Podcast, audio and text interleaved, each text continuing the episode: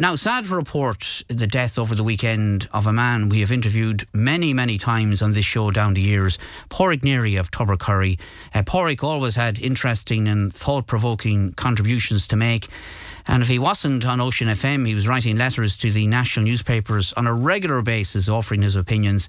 And those opinions were mostly, but not always, to do with the advance of science and technology and what it meant for society, and in particular, what it meant for future employment. And indeed, we were just looking back through uh, the diary this morning. Pádraig was with us on the show just a few short weeks ago. Uh, on this occasion, he was talking about a new computer generated program which would write your own poultry for you and he had opinions on that. And just to give a, a, a second example you came across, will you tell us the story about uh, there was a local secondary school won won a match. It was, yes. It okay. was a, a match, a very important match against, I think, uh, um, to Galway. Yeah. And uh, I was speaking to one of the, the ladies that was interested in it, shall we say, on the Saturday. And she immediately got her phone and she showed me a poem that was written about the, the victory. And it was an excellent poem. But it was written in seconds or minutes anyway, after the match was over. So I mean, it's it's its potential is limitless as, as far as I can see. Yeah. But uh, the problem is we're not prepared for it. Well, on the line now is former Sligo County Councillor Pat McGrath of Ballymote. Uh, Pat, good morning to you and welcome. Good morning, Niall. How are you doing? Pat, you knew Pádraig, uh, Pádraig Neary over many years, you say. I did indeed, um, Niall. I first, I suppose, met Pádraig in the early 80s when I um, was a trainee in his company, uh, Techno Design, um, which operated first of all out of High Street in Sligo, and then uh, he moved to Finisklin Industrial Estate. And um, uh, ran, he ran a design company with his uh, business partner at the time, who actually passed away last year, was Oliver Cawley. So, yeah, no, fond memories of Pádraig, and um, very saddened to hear of his passing last Saturday and uh, to his family, I'd like to extend my sympathies. And uh, you know, he was a very good guy, a very progressive guy, and uh, and you know, I, I think a man that was I would describe probably ahead of his time in you know the in what he achieved in life and uh, what he was about. You know.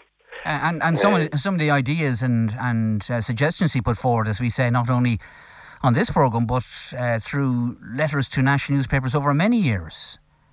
Yeah, and I think in years to come, actually, um, people will look back and say, you know, uh, they'll stand up and probably take more notice of what Pádraig was saying now because, um, uh, and I've, again, I'll refer back to the early 80s when uh, a small company in, in Finisklin and Sligo, he, he was actually responsible for bringing computer-aided design into this country, you know, which is a CAD technology. And he actually um, had the foresight to be talking to the likes of the major colleges in the country and to bring in programs, to develop programs and that. And uh, a word of his that he would have used many, many times was technology, you know. And he embraced technology in a, in a great, uh, uh, with open arms. But then again, you know, on the flip side of that is, you know, he was pointing out and he was looking ahead as to the effects that technology had on the world, not just locally, but um, you know, and Pádraig was prepared to engage uh, nationally and internationally with people if they were prepared to talk to him. But um, uh, you know, while Pádraig and some of the ideas that he had, people might uh, have said, "Well, look at these are strange or uh, way off the mark ideas." But I honestly believe that they weren't able to engage with him because, uh, you know, he was he talked about the problems of the world, and I remember yeah. talking about food shortages um, was one, you know, uh, working hours and uh, have people having more downtime, things like that. But he was very articulate in the way he put uh, his letters to the media and to uh, the national papers. And you know, uh, I have to say, uh, to your own local station. I uh, I've heard him on a few times with you, and uh, always always an interesting talk. You know. Absolutely. So uh, he'd be a big loss, and not least to his local community in, in Tubbercurry as well. He's involved ah, in yes.